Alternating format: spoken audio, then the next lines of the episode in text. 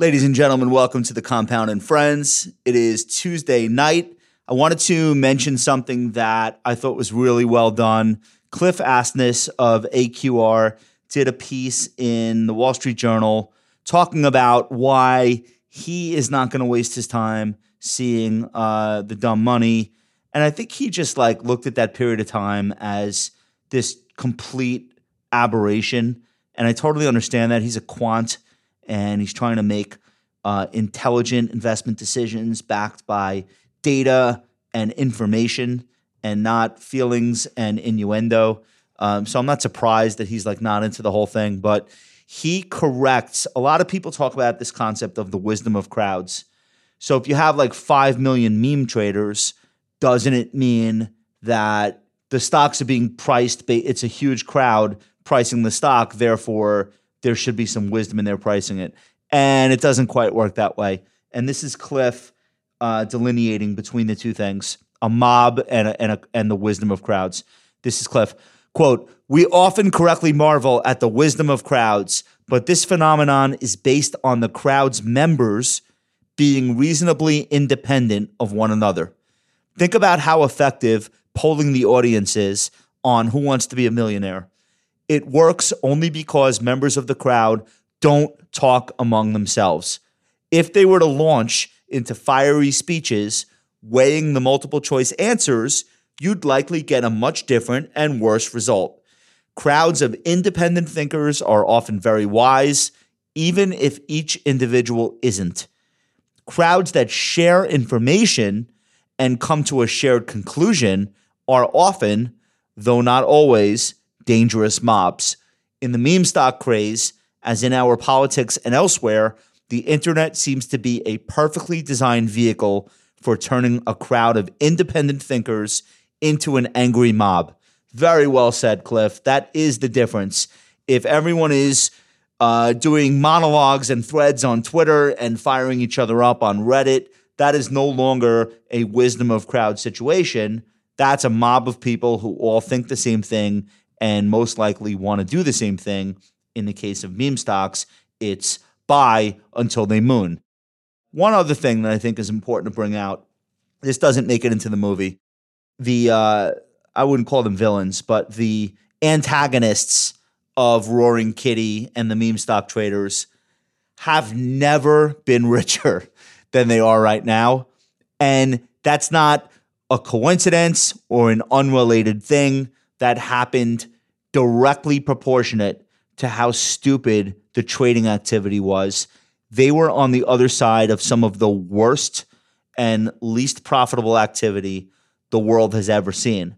And I just want to quote this. This is Business Insider, but you can read accounts of this anywhere you'd like. Citadel boss Ken Griffin made $4.1 billion in 2022 as all those meme stock trades went up in smoke.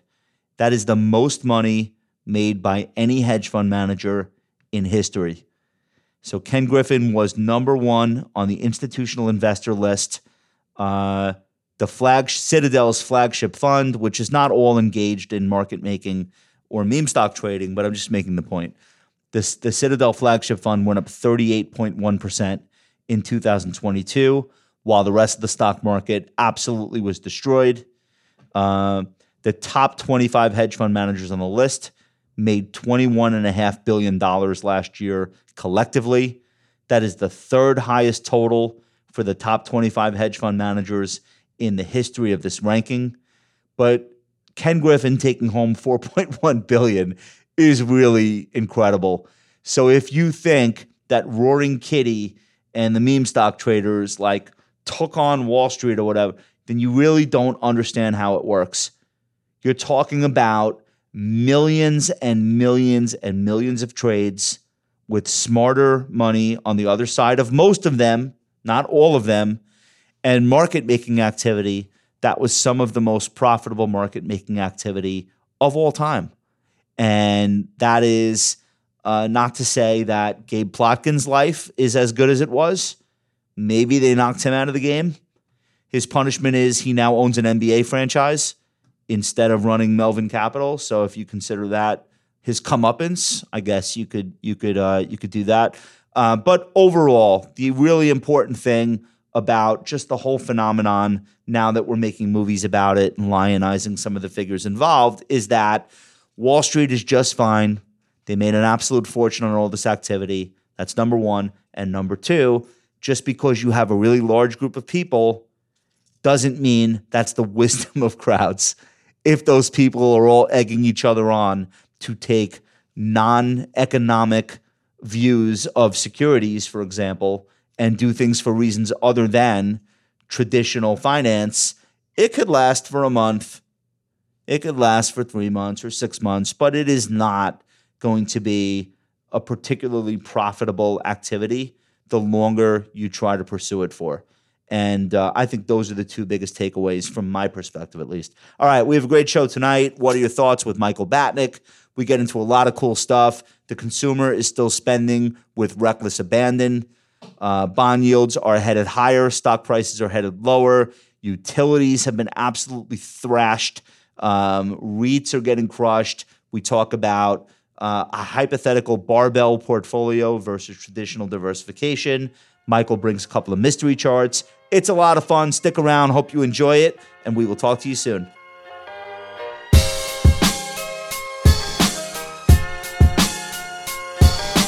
Welcome to The Compound and Friends. All opinions expressed by Josh Brown, Michael Batnick, and their castmates are solely their own opinions and do not reflect the opinion of Ritholtz Wealth Management.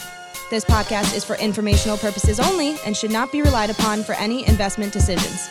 Clients of Ritholtz Wealth Management may maintain positions in the securities discussed in this podcast.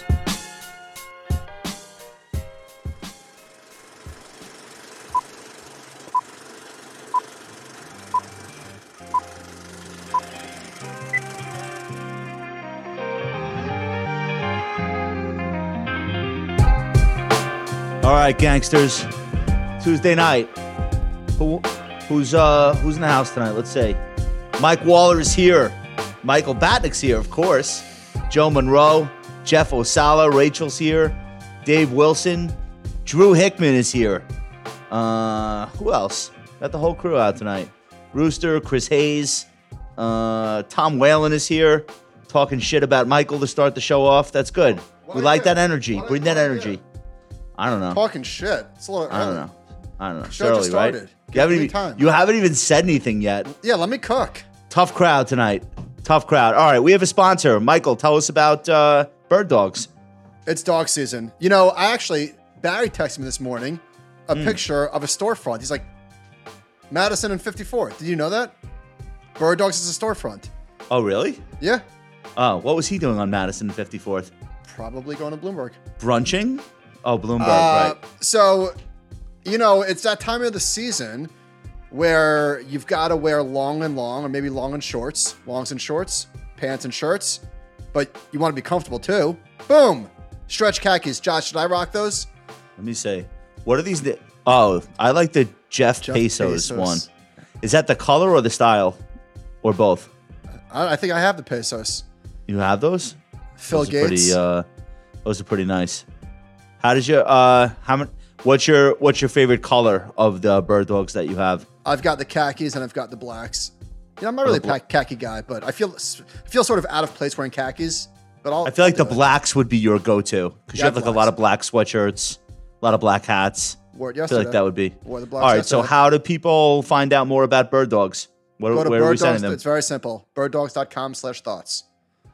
birddogs.com/thoughts. And I'm told the consumer is still spending. So if that's the case, get yourself a pair of dogs. Yeah, buy some Bird Dogs. All right, the consumer is still spending. And actually, I have one more quick announcement. We have a lot to cover tonight. But I wanted to mention, I threw this out last week. We are coming to Charlotte, North Carolina. We are doing a live taping of The Compound and Friends. We have some very special guests lined up or in the process of being lined up. And I'm announcing the venue tonight.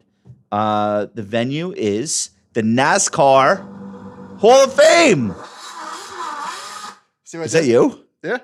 Nice. It's back. All right. Nice. So we'll be at the NASCAR Hall of Fame. Sorry, enough. Let me get my shit off. We'll be at the NASCAR Hall of Fame for an all live, all new taping of What Are Your Thoughts? All live. the Compound and Friends. We're going to have a lot of fun that night, and spots are limited, only 100 spots. So we have not yet put out the information of where you can register. Send us an email, askthecompoundshow@gmail.com, and you will be among the first to hear about how you can attend the live taping in Charlotte. All right, first things first. You're up. You have topic one tonight, Mike. What's first things first? You have something to say, or is it no, my turn? You're up. All right, you're up. So you're damn right. First thing is first. Chart on, please. So we did this last week. Disgusting. It's worse. We did it again. Not a particularly pretty day on Wall Street. The Dow fell, whatever it fell. The Nasdaq fell, whatever it fell. A lot of red. The utilities bounced. Even the telecoms, Verizon and AT&T, and the oil majors bounced. Exxon, Chevron, Conoco, Green. That's how you know it's bad or good. We'll see. All right, we're going to talk about. We're start it's the going show. Too. It's gone too far. It's just what else gone is too selling? Far. Everything. So this is the new math. Every time the 10-year Treasury yield goes up 2%, the Dow loses $1 trillion in market cap. Like, this is what we're doing. It's too far. It's you know too what? Much. I think it's actually a good thing. The VIX got over 20 today for the first time since, and then backed off a little bit since May. It's been too long, it's been too quiet, and the old saying is that stocks climb a wall of worry, and sometimes you need a little worry. Without worry, there's no wall. I think we bottom in October. I think we bottom in October. Well, I said on Animal Spirits today, I'm bullish for the rest of the year. So well, it hasn't been published yet, so I haven't heard that, but.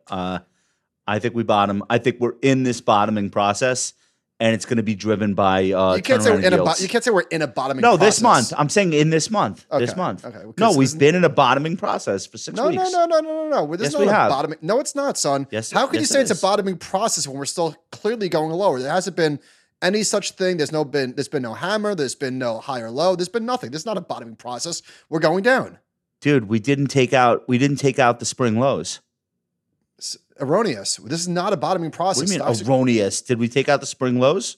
This is not a bottoming process. Stocks are going lower. You're moving the goalposts. Stocks are not bottoming. I'm saying they'll bottom when they stop going down. It's a bottoming process. Can we agree on that? They will bottom when they stop going lower, and not a minute before. Don't bully me. It's a bottoming process is all I'm saying. If we take out spring lows, you would not be able to say it's a bottoming process. You would have to say, we haven't hit bottom yet. I think we bottom in October, and we're in the midst of a process by which we do so. I really don't think that's why is it so controversial? Dude, a bottoming process is not. You can't just make it up and say this is a process. We close basically on the lows of the day. We're at multi-week. Yes, bottoms are a process. Bottoms are a process. They will be a process. All right. Bottoms are an event. Stop filibustering. Let's get to it. So rising rates. We've been talking about them for a long time. Why aren't they hurting the consumer more? Why aren't they hurting corporations more? What's taking so long? Well, they're hurting now, by the way. Oh, my God. Interest rates are going absolutely vertical. The 10-year was up. I mean, this is crazy. It's bad. It's bad. Oh, by the way, remember the insolvency on regional banks' balance sheets? What do you think they look like? What do you think they look like now? Not how better. Many billions of dollars in unrealized losses are mortgage holders sitting on? Whoever's buying those bonds. Oh, my good Lord. I read last week, Bank of America, probably one of the two most important banks, I don't know, in the world, is sitting on like $100 billion plus in upside down. Mm-hmm. I think it's just mortgages. Can't just be mortgages, right? It's a lot of mortgages. Oh yes, it can. Of course, it can. Okay, in 25 years. So I don't want to alarm people. It's a $3 trillion overall portfolio, and with the banks, they have a held for sale or a held till maturity portfolio. The held to maturity portfolio, the mark to market losses or like the paper losses are just reported differently than in the portfolio where they're holding securities that they might sell at any time. So if they label something as being held to maturity, they get a little bit more leeway, but still, so they could say, oh, we're holding these mortgages until forever. We're holding 2046. There's 17 years left on this mortgage. We have no intention of selling it. Therefore, you're welcome to count the drawdown in the bond price as a loss, but it's not actually going to be a loss. So they can say that, and they do say that. But the bigger that number grows, the more hilarious, I guess, it's going to be to just have these massive held-to-maturity portfolio losses.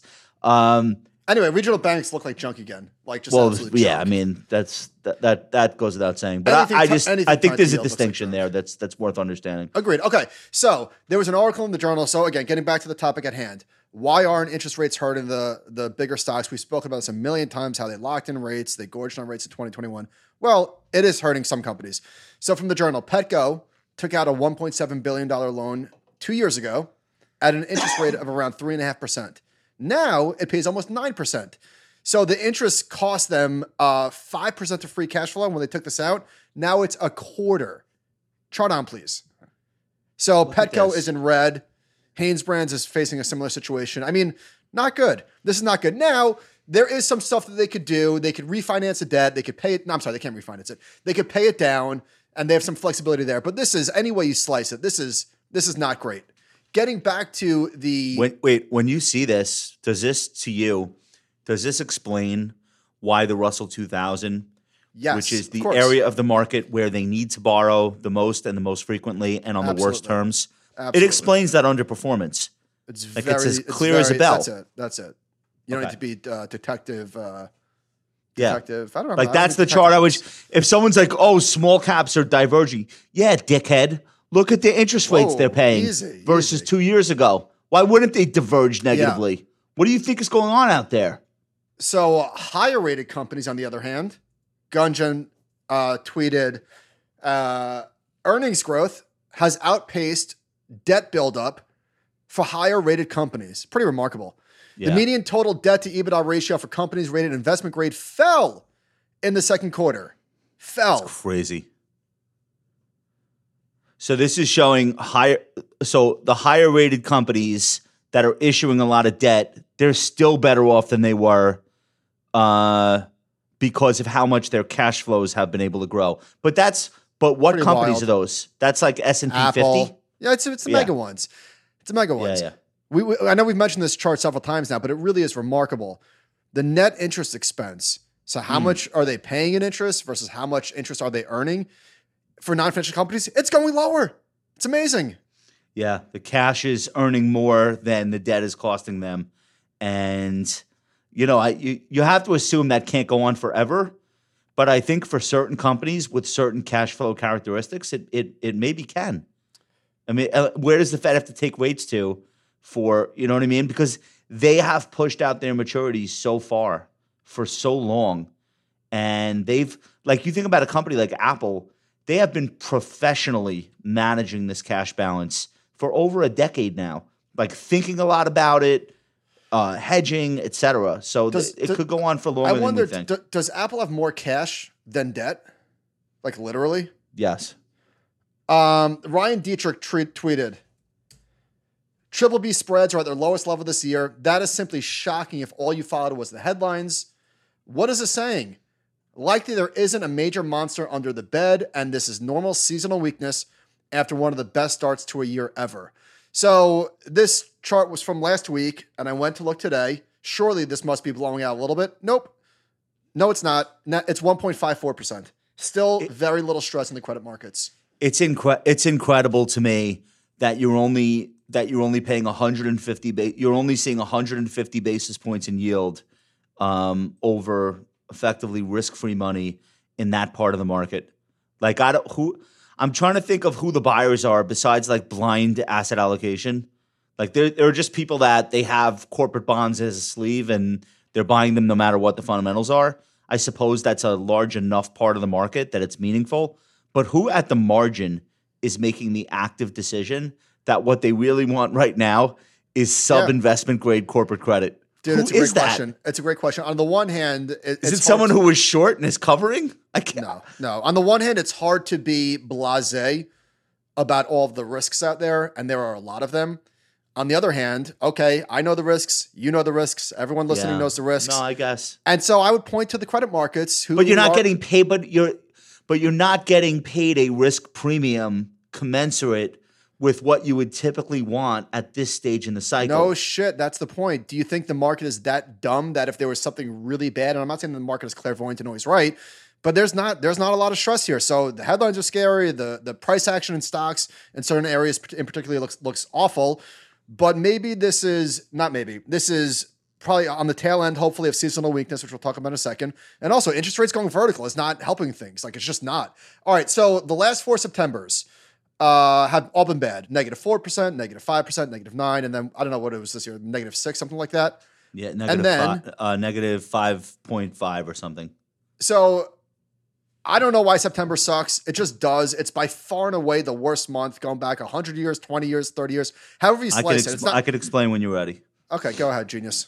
No, I want you to finish your thought. This is interesting to me. These are the all right. So show us what happens after these last four Septembers or last. So the last three fourth quarters following with September was very strong. Whether or not this time happens, the same thing happens, we will see. Please tell me why the markets are weak in September. Do you know what the strongest month is for the markets? On it, because it's going to answer the riddle. Do you know? January. December. No, it's a good guess. I might have guessed January had I not been in possession of the actual data. That is very condescending. No, it's not. It's not meant that way. The best month of the year. All right, let me tell you how bad September is. It is the only month going back 94 years that has a higher than 50% chance of being negative. The only.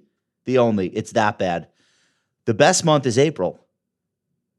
And I just want you to think about like human nature and actually all animal kind, all flora and fauna. God, I want to punch you in the forehead. No.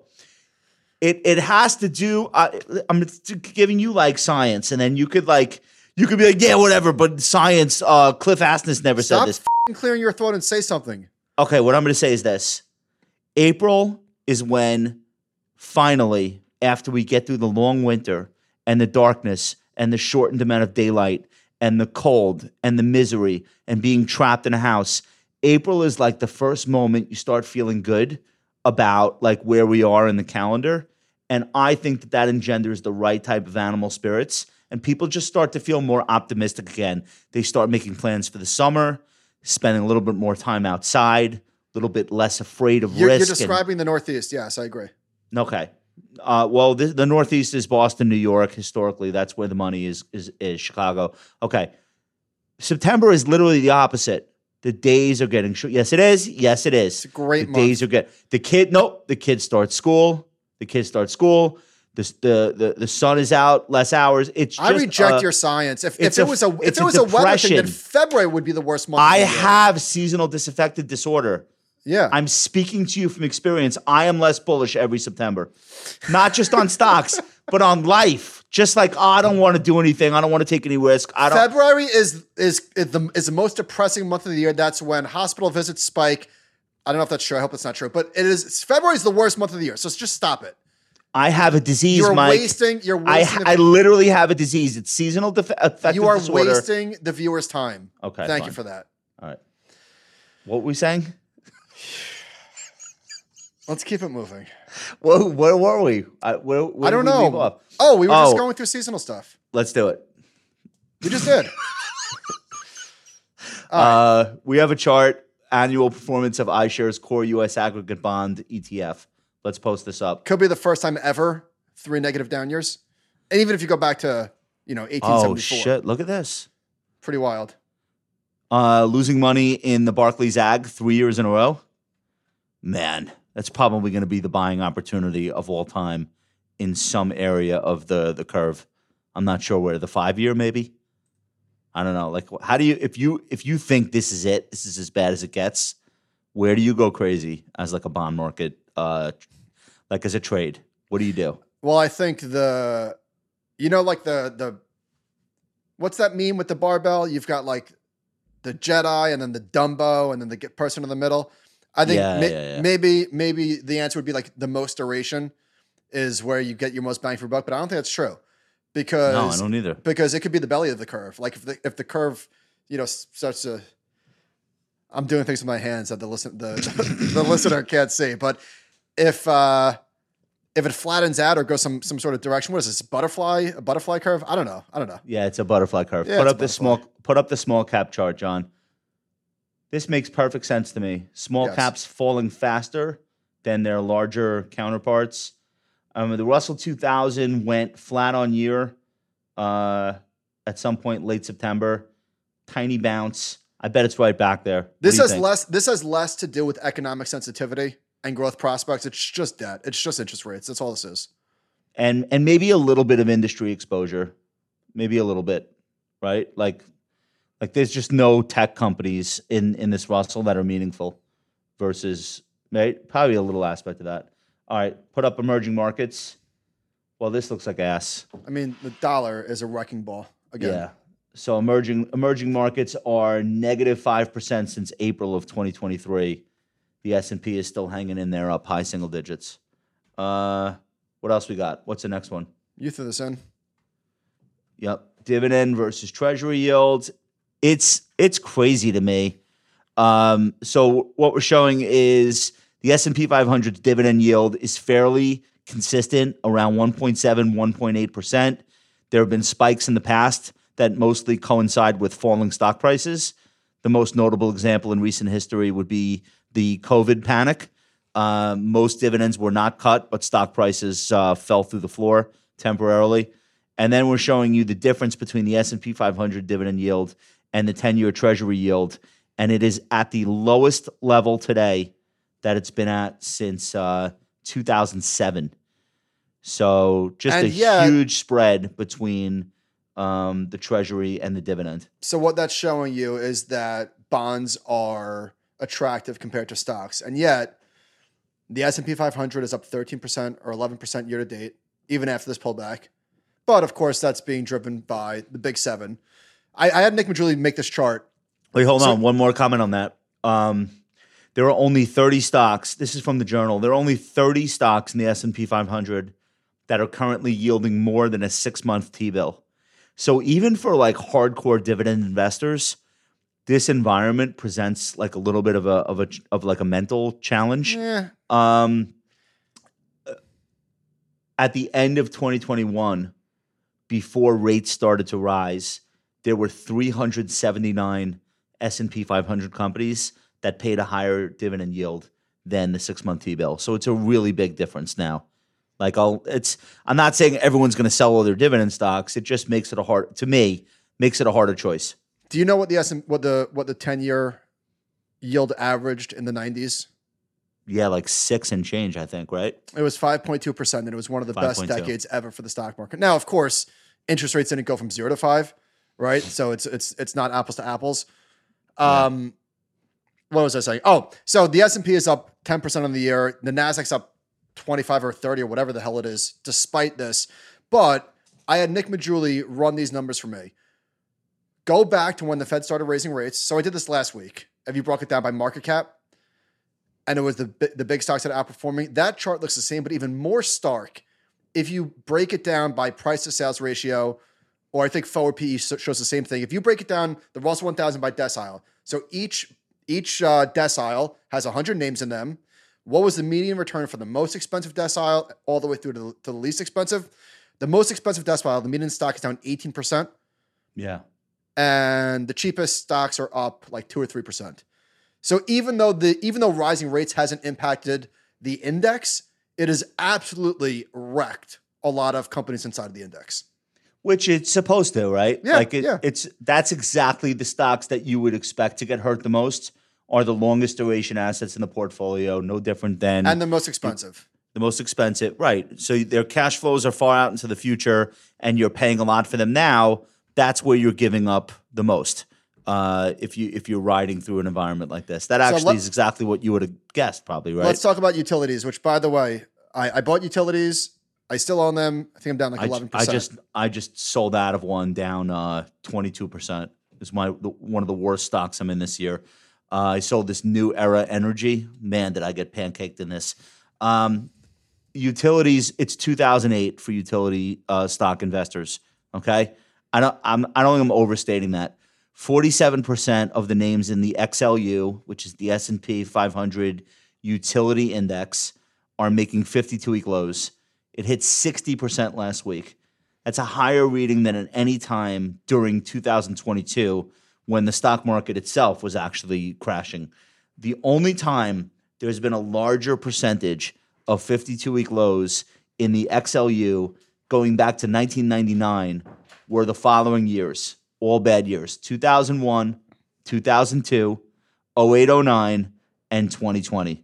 Outside of those years, you cannot find this level of negative underperformance for the utilities. They are just being absolutely pancaked. The current yield for the whole index is 3.77%. The lowest yield on the curve right now for in terms of bonds is the 10-year, which is 4.78%, which means if you owned utilities predominantly for the dividend, you have never had an easier choice to make in your life. You can lock in 10 years, 4.78%, zero volatility, zero risk of a permanent loss, provided you could deal with whatever volatility, and significantly less volatility than you would get holding even the most conservative publicly traded utility equities. That is a really shitty situation for this sector, and maybe it's about to lead to really big opportunities, but I have to tell you, I was looking at the VNQ today. That's Vanguard REIT Index. That was crashing through a 52-week low also. It is just really, really tough out there for income investors utilizing equities to get their income. No doubt. You have anything you want to say on this? What are your thoughts? I have lots to say. Okay, go. John, let's start with my chart, net debt issuance. There's a few reasons why. One last thing. The median year-to-date utility drawdown, median, is negative 18%. That's incredible versus an S&P that's up 10. That is really a notable negative divergence. All right, I'm sorry. Go ahead. All right, so chart off, please. Real quick. Thank you, John. So but let me set this up. I've got a bunch of charts coming. So not only are utilities competing for investors' attention with the income, because that's what they are. They're income-producing assets. Why do this, you Italian now? Because I'm about. This is on the one hand. You say the income? This is on the one hand. Oh, that's a meme. And bond interest rates on the other hand. Okay. Oh. Okay. So not only is that happening, but also utility companies are huge issuers of debt, or said differently, huge borrowers. So they're getting double railroaded. Okay. Yep. With that said, let's run through some charts, John. So this is net debt issuance of Russell 1000 companies, or Russell 1000 utility companies, excuse me. And it's just, they're it's a lot. It's a lot. Next chart, please. Hold on, can you go back? This is the net debt issuance of all of the utilities in the Russell 1000, and it's I'm sorry, is this $80 billion a month? No, I think it's trailing 12. Okay, got it. Trailing 12. Okay, it's a bit. I mean, whatever. It's a big number. Whatever. It's a lot. Okay. So how does this manifest itself? Well, it's not great. I'm showing you the net interest income, or in this case, expense of three of the largest utilities. And I mean, look, this impacts the bottom line. Oh, just a tad, right? Oh, just a tad. Oh my God, what a shit show. Okay, so what does the earnings per share of the sector look like? It's not horrendous, but it's definitely not great. What I'm getting is that all of the selling is absolutely warranted. Absolutely, absolutely warranted. All right, let's look at the price to earnings ratio of utilities. This is the average for the last since January. Yeah, it's like 17. I think it's 14 forward. It should be like 12 and 10 forward. Yeah, sure. I think so, that's where it deserves to be, right? So the average over the last since January 2015 is 21 times. Of course, it definitely does not deserve to be trading anyone near the average in the ZIRP era. So where does this get you in terms of dividend yield after the sell-off? Next chart, please. We're at 3.7%, so certainly higher than it's been in over the last 10 years, but not good enough. Not good enough quite yet. And if you look at the S&P, the XLU divided by the S&P, it's trading at an all-time low. So the price of utilities has never been lower relative to the price of the S&P since the inception of the ETF back in 2000. Finally, if you look at the XLU, minus SPY, the rolling one-year returns, it's not pretty. They've been trailing by negative 20, whatever, some odd %. So the black line is XLU minus SPY. And the red line is a distraction. That's the S&P 500 year-over-year return. I know I probably should have just taken that off. But anyway, the point that I want to make, so I bought this a couple of weeks ago. Like I said, I'm down 11%. I didn't buy this for a trade. I had Nick Majuli, and I know that's what people say when they panic. But it did look like forced selling. Like massive volume came in. Matter of fact, XLU actually, LOL, finished up 1.2% on the day. There was definitely forced selling intraday today, for sure. I feel like there was forced selling yesterday. So yeah. I kind of thought about it. I was like, what am I doing here? Am I really trying to like, I'm down 10%. Why not just like take a small loss and leave? You know what? I'm not leaving. You're not leaving? I watched the Wolf of Wall Street. I'm not leaving. Well, the good news is you're in the index. Let me come with some data. I'll tell you the good news. Yeah. So from Nick Majuli, when utilities underperform the S&P 500 by 20% year over year, their return over the next year is much higher. The median return is 13%. The average return is 14% compared to 8.4% in all other periods. Okay. This is, he said, more importantly, this is statistically significant, even at the 1% level. So meaning this is highly unlikely to be a fluke. Now, there's good reason why utilities are getting killed. If rates stay higher for longer, they probably won't rebound. This is unlike anything that we've seen over the last 20 years. So maybe I'm foolish. Maybe this looks bad. Whatever. I'm not betting the farm, but I'm in it. If you knew for a fact that the first rate cut was November, like I don't think that that's, but like let's say you just knew, like somebody came back from the future and was like, "Yo, they're gonna cut rates." I triple my position, but I can't tell you what the market does. Would you buy the Qs or the XLU? You could only buy one, and you could only be in it for a week after the event. And I said to you, guaranteed, it's a lock. One interest rate cut coming November. The market has no idea. Utes. Which do you buy? Utes. They'd be up 4% on the. You buy the utilities. They'd be up 4%. Is there a leveraged utilities ETF? Maybe that's the one you buy. Or maybe you buy like the one that went down the most, because that's like very on brand for you. Like which utility went down the most? Yeah, I'm in the index, so we'll see. But yeah, no, it looks. I mean, this is pretty wild to see a swing like this. That's crazy. And you know what? Berkshire Hathaway, a pretty sizable amount of its business, like its economic business, not its stock portfolio, is they're a utility.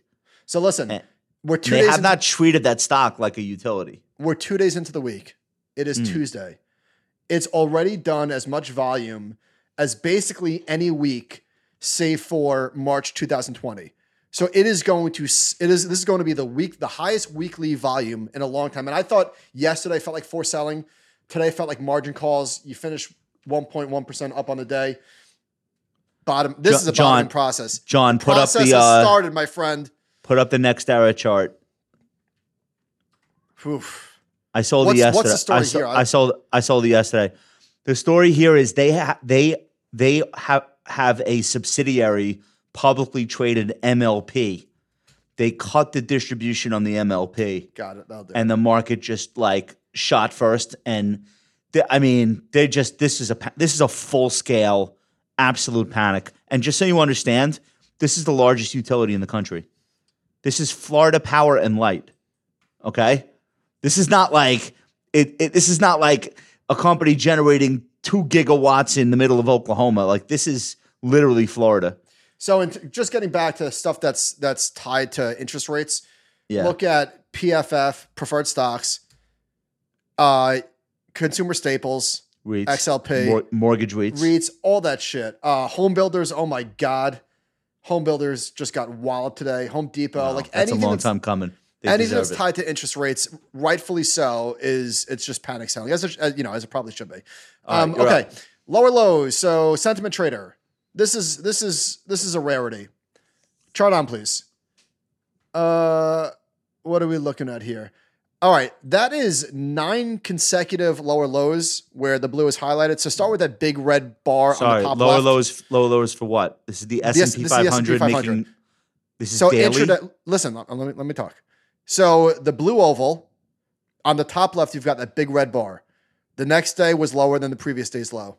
Same thing for the next day and the next day, and that happened for 9 consecutive days. That is rare. Next chart, please. So sentiment trader charted this out. How often do you have at least 9 consecutive lower lows? It happens, but it happened in 2018. It happened in 2011. It happened in 2001. It didn't even happen in 09. I mean, this is pretty rare. It's just, it's relentless selling. But what's interesting, we haven't gotten to the VIX spike. So it seems fairly orderly, which, so what happens next? There's not a huge sample size, but interestingly, since 1975, there's been 1, 2, 3, 4, 5, 6, 7 events. And 3 months and 6 months later, it's been higher every time. And 12 months later, it's been higher every time with the exception of one time, 2001.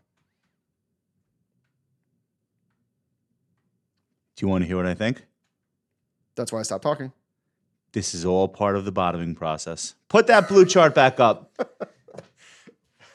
Every one of these occurrences of 9 consecutive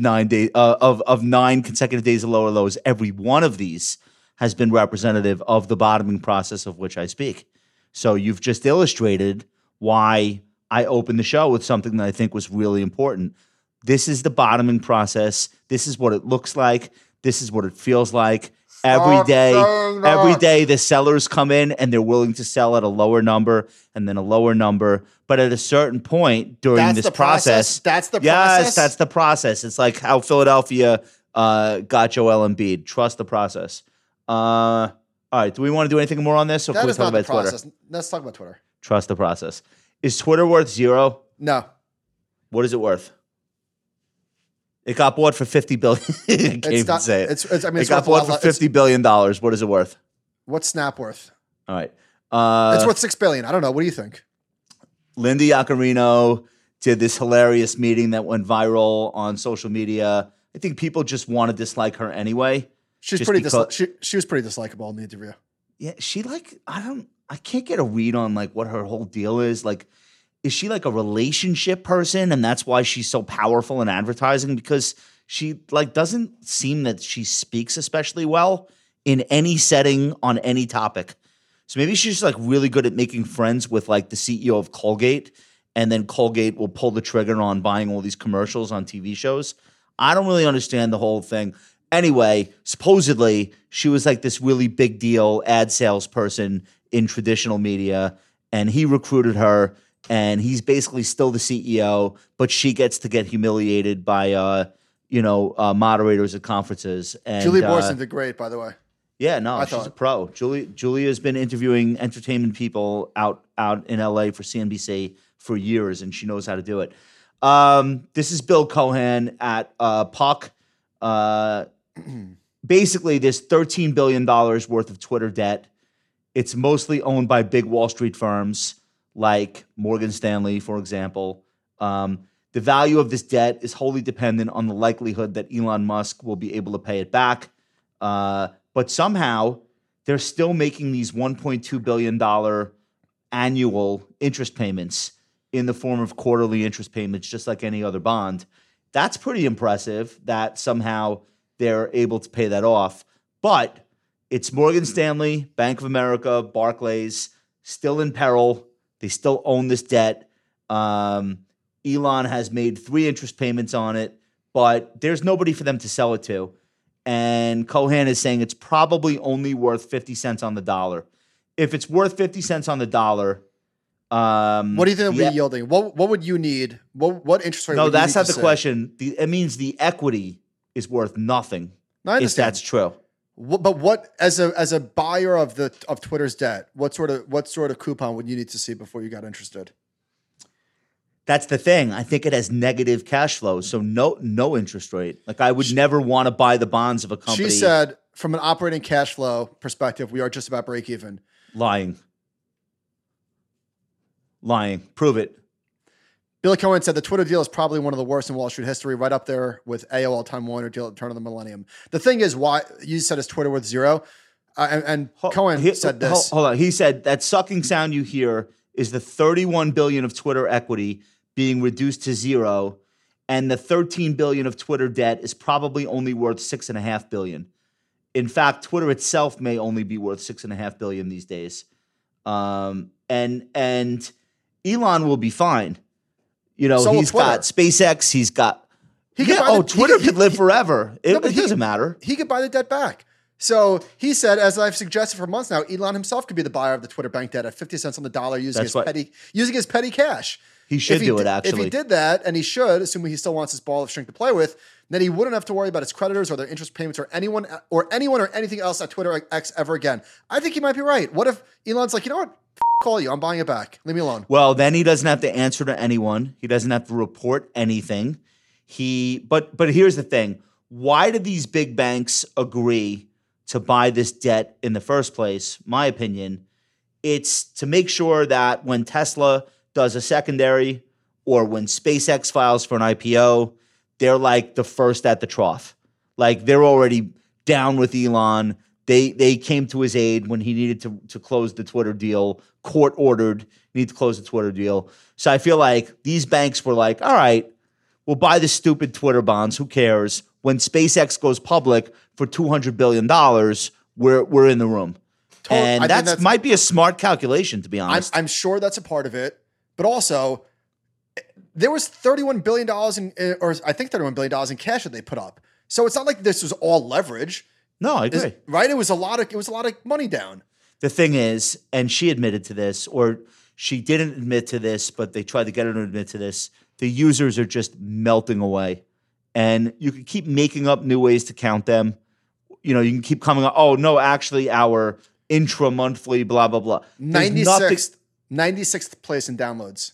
Yeah, it's almost going to be out of the top 100 apps. And you can't make up daily usage numbers that don't square with that. The two things can't exist simultaneously. I do agree with her that you can't, it's apples and oranges. It might not be the most downloaded or the place with the most users, but the users are still highly, highly engaged. It's where a lot of people spend most of their day.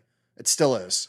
So that point has always been true and it has never mattered. It's never made this a good company.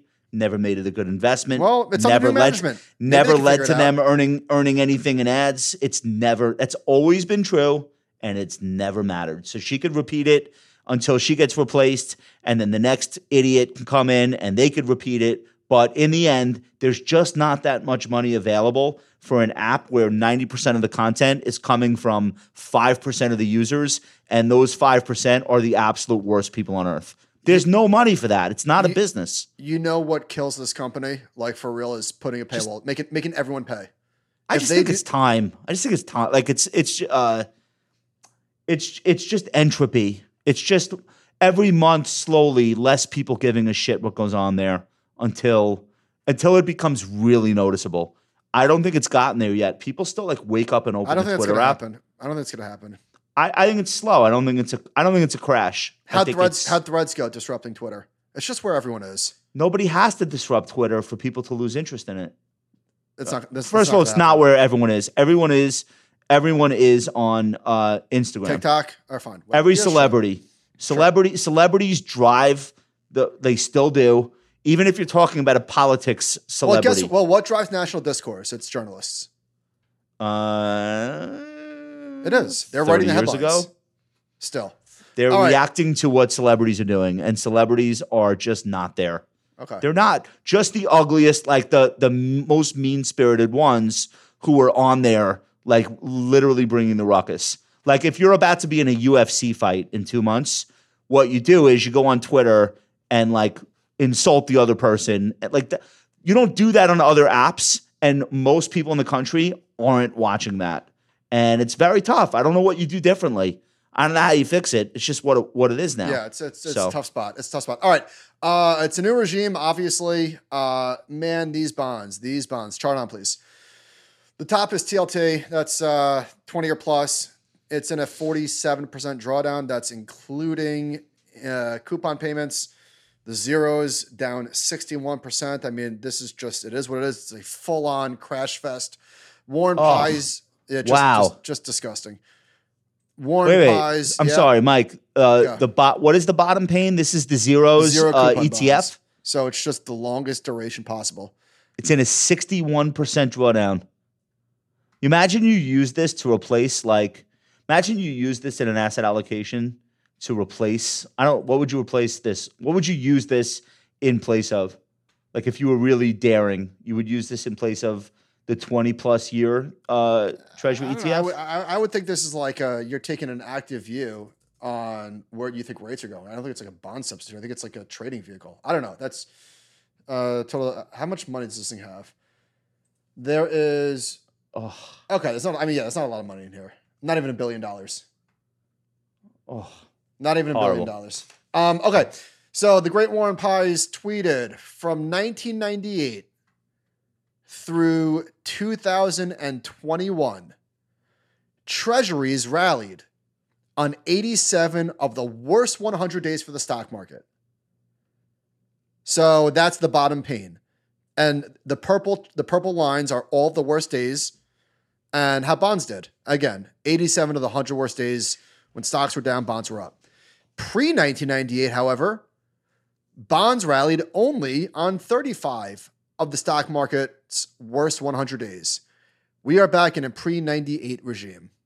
Yeah. So there once was a time prior, I guess 1998 was the LTCM rescue. It was probably like the most activist we had ever seen the Fed. And maybe that's like why that's the dividing line. Where they basically the Fed not only bailed out the stupid hedge fund, but basically like we had to bail out the world. We did interest rate cuts in the summer of 98. I was very early in my career because like currencies were melting down all over Asia and eventually Russia completely devalued the ruble. But like that's like a very activist Fed versus I think what the Fed had been prior. So maybe that's why it's that dividing line. But it is interesting that bonds on a day-to-day basis do not give you that same diversification benefit. It's the opposite. They're causing the equity weakness. Yeah, right. So not only are they not protecting you, they're causing the weakness. This year, they're the cause of it. Yeah. And last year too. So, okay, next chart. This is also from Warren Pies. So what he's showing is long-term government bond performance during Fed pauses. And the Fed has been on pause since, when was the last time? When did they pause? July, August? Who knows? Yeah, they paused in July, and there was no August meeting. Okay, so it's been almost 50 days since, or vice versa. Okay, and of course, this looks nothing like the other times where the Fed pauses. Okay. You would think that they're done raising effectively if they're pausing. And so bonds front run the anticipated, yield cut. And that's just not happening. This is screaming higher for longer. It doesn't mean the bond market's going to be right, but that's to me what this is saying. I mean, this has, if higher for longer looks and feels like it did this week, the ramifications for stocks are that we are not bottoming in October. Like if there's absolutely no give back whatsoever and it's just a straight line higher in yields until, 6% or something, like we are, I think, going to keep saying like we're not seeing this show up in the labor market. One of the things that I told you I was worried about like a year ago was that you would not see it. And then 1 month it would just shock everyone. Not yet, but no one is saying that like there's any sign in the labor market of anything the Fed has done yet. And that is really crazy to me. And it's been going on for a really long time at this point. Man, I had a point. Man, it just escaped me. I bet it was a great one. Okay. What are we doing now? Oh, here's my point. I remembered. All right. I am never one to say that I am right and the market is wrong. That is never my default position. However, I always defer to the market. That being said, I have a hard time figuring out this higher for longer thing. Why? Almost all of the inflation data, at least the inflation data that I look at, is saying one thing, that inflation peaked and it's still on its way down. Yes, some areas are sticking longer than we would have thought, but Inflation seems to be going the right direction. So why are interest? The prices aren't going down. Correct. They're just not going up as fast as they were. Yeah, but that's inflation. Not going down. That's inflation. I never said they were going down. I don't think anybody thought they were going down. Yep. The change in prices is not rising. Okay, so inflation is going down. It's not as if the economy is still reaccelerating. So why are long yields up as much as they are? I just don't understand. If anything, you would think that we're going to enter some economic weakness, and therefore, well, that'll take care of. Well, the macro guys, the macro guys are all saying that there's just no buyers. Like internationally, historically, you would have seen like Japan and China and all these like foreign pools of capital buying in, and they either can't or don't want to. That's like the new boogeyman coming from the macro guys. Like there is no buyer. Like that's why the yields are rising at this rate. That could very well be because like. It's hard to explain why interest rates are doing what they're doing right now. It just is. It's always hard, unless maybe it's just that simple. It's always hard. All right. I want to make sure we get to this. Americans are still spending like there's no tomorrow. This, like when I read this morning, I just said to myself, like, this feels like the kind of thing that I should save and maybe put like a calendar thing for a year from today. And just like look back and see if this looks ridiculous in hindsight. I thought this article was dumb. No offense. Well, a lot of the people in it look really dumb. This is the Wall Street Journal. Consumers should be spending less by now. Interest rates are up. Inflation remains high. Pandemic savings have shrunk. And the labor market is cooling. No, it's not. Yet, household spending, the primary driver of the nation's economic growth, remains robust. Americans spent 5.8% more in August than a year earlier, well outstripping less than 4% inflation, and the experience economy boomed this summer. So they get into Delta. Ticketmaster sold 295 million event tickets in the first 6 months of the year. They get into, a lot of personal stories about people who are just like doing whatever they feel like doing. And this is the bottom line. They interview a guy at Wells Fargo. I guess he's a financial advisor. Quote, "It's not a regret-filled, spur-of-the-moment decision," says Michael Lersch, who oversees a team of advisors as head of advice at Wells Fargo. "It's the opposite of that, where I would regret not having done it."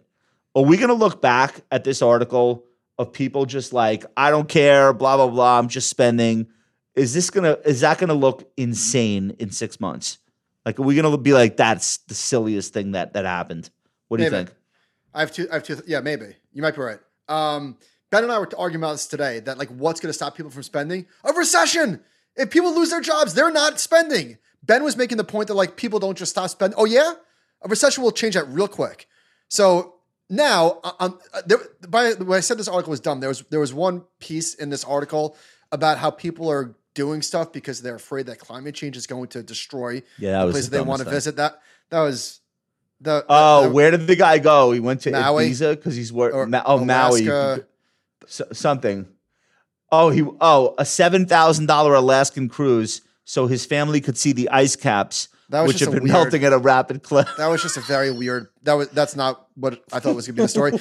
Now, I like the idea of people enjoying their lives and not hoarding cash for retirement. I think there should be a healthy balance between between spending today and saving for tomorrow. That's not what this article was.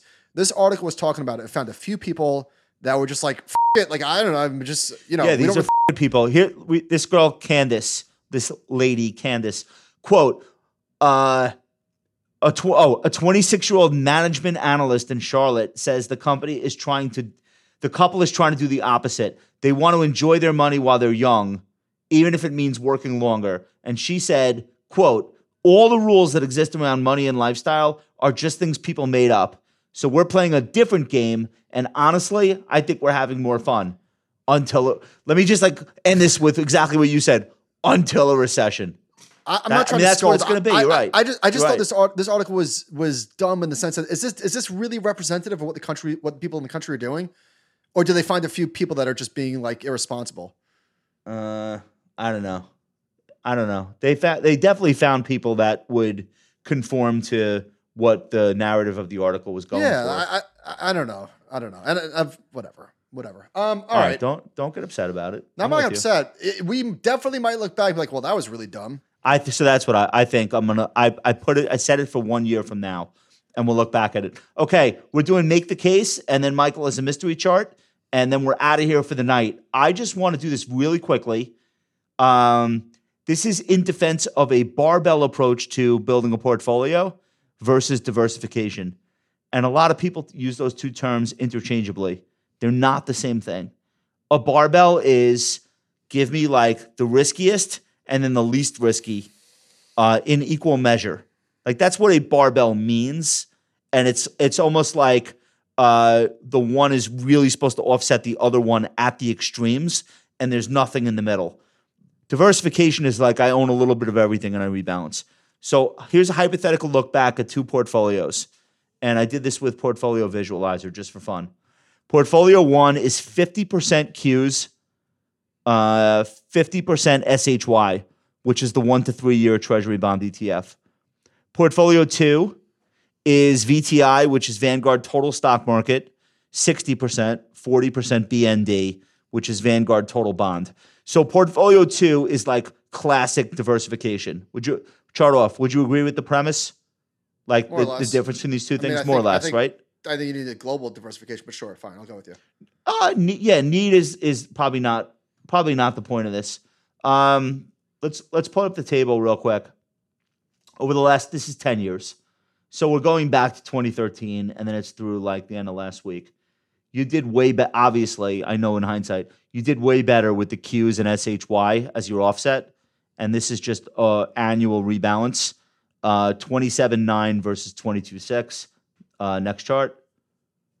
This is what the annual returns look like. And what was interesting to me here, in the up years, portfolio one, especially this year, obviously I know this year is really notable, but for the most part, in the up years, you looked really good versus diversification. Sorry, that's just not true. What do you mean? I didn't see you beat it every year. I just said you looked really good. 13, 14, 16, 19, 21. It outperformed at 23 and 2020 and 2017. Okay, but I'm saying you looked really good. Like you can't find a year here where the black line for portfolio two is so much better than portfolio one that you would have like panic sold portfolio one. You can't find that in an up or a down market. You were even like 22, where tech got hit harder, the Qs got hit the most. It's like negative 18 versus negative 16 for the diversified portfolio. Next, this is just performance. You could see to your point, the gap really opens up wide this year, as wide as it's been because of NASDAQ outperformance, but it's been outperforming really back to 17, and it has not crossed back over below. Dude, I totally agree with you. If I can go back 10 years, I'd only buy the Qs. I totally agree. Last one. This is drawdowns. So in less of a drawdown currently, but like even look historically at all the pullbacks. This is not historically. Well, sure it is. This is back to 2013. The blue line is portfolio one. So you had plenty of drawdowns. They were like mostly comparable to the drawdown that you would have had with a more diversified portfolio. Mm-hmm. And I did not expect that. I would have expected much more variation in and bigger drawdowns for this portfolio. You just didn't get them, and it doesn't mean anything for the next 10 years. I'm just pointing out diversification isn't always the automatic right answer. Barbell does roughly the same thing, but with a different profile. And you got to be careful what's in both sides of the barbell for it to work. Barbell did roughly the same thing. It doesn't mean it will going forward. But I don't hate the idea of a barbell strategy. I think it's correct. Hard. Like anything else, it's hard to implement, hard to stick with. But yeah, good chart. Well, I've made the case. Okay. Mystery chart one. This is, we're looking at 3 years worth of performance. And how many stocks is this, or ETFs? Well, it's 500 stocks on top. Oh, wait, I gave it away. But the bottom is an, that was a joke. The bottom is an individual company. And okay. I don't think that you would have guessed that this company is underperforming the S&P 500 by 50% over the last 3 years. It's in the Magnificent Seven. That's all I'll say. Amazon. Bingo. I got it? Yeah, you got it. Yeah, I would know. I own this piece of shit. All right. Isn't that crazy? Give me the reveal. Dude. Drum roll. It's underperformed by 50%. It's due. For what? I don't know. Probably more underperformance. Had a nice bounce this year. It's held on to most of the bounce so far this summer. I think Amazon's going to be fine. And Amazon's in my permanent portfolio. It always has been. Yeah, nothing wrong with that. I'll live. I can live with it. All right. Hey, everybody. Whoa, whoa, whoa, whoa, whoa. Whoa, whoa, whoa. What do you got? But wait, there's more. I've got one more. I've got one more. John, if you please. Okay. This is one very fine country compared with another country. I'm sorry, compared with another continent. One country gets all the attention. We've got all the best stocks. There's nothing else in the world. Yeah, we're more expensive. All right, it's Europe versus the S&P 500. That was quite a mystery chart. Hey, I think you solved the mystery, Scoob. But how about this? All we talk about is how Europe is uninvestable. This is very interesting. This is a very cherry-picked time frame. It's a year. 1 year. Okay, so all right, I would not have guessed this, actually. This is interesting. Over the last year, VGK is up 26% and the S&P is up 19%. I would not have guessed that. And this is with a strong dollar in your face. So, who knows? My point is you probably didn't know that. That's all. I definitely didn't know that. What's the best stock market in the VGK? Like what country? Is it Germany? It would have to be something big to be meaningful. I don't know. I don't know. Okay, good enough. Hey, everybody. It's Tuesday, which means tomorrow morning, an all-new episode. I know, your personal favorite, thank you very much. When you say, hey, everybody, like that, are you doing Howard? Because Howard does it. Hey, everybody. No, I don't listen to Howard. Hey, I listened to the Talk Your Book you guys did this week, though. That guy's smart as heck. The trend following guy, loved it. Anyway, new Animal Spirits tomorrow morning. I will be listening. I hope you will be as well. That's Michael and Ben every Wednesday morning. New Ask the Compound on Thursday. And Charlotte. An all-new episode of the Compound and Friends at the end of this week. Make sure you send an email to askthecompoundshow.com if you're interested in coming to the Charlotte live event. Have a great night, everybody. See you soon. Whether you're just getting started as an investor or you're managing a multi-million-dollar portfolio, Ritholtz Wealth Management has the solution for you.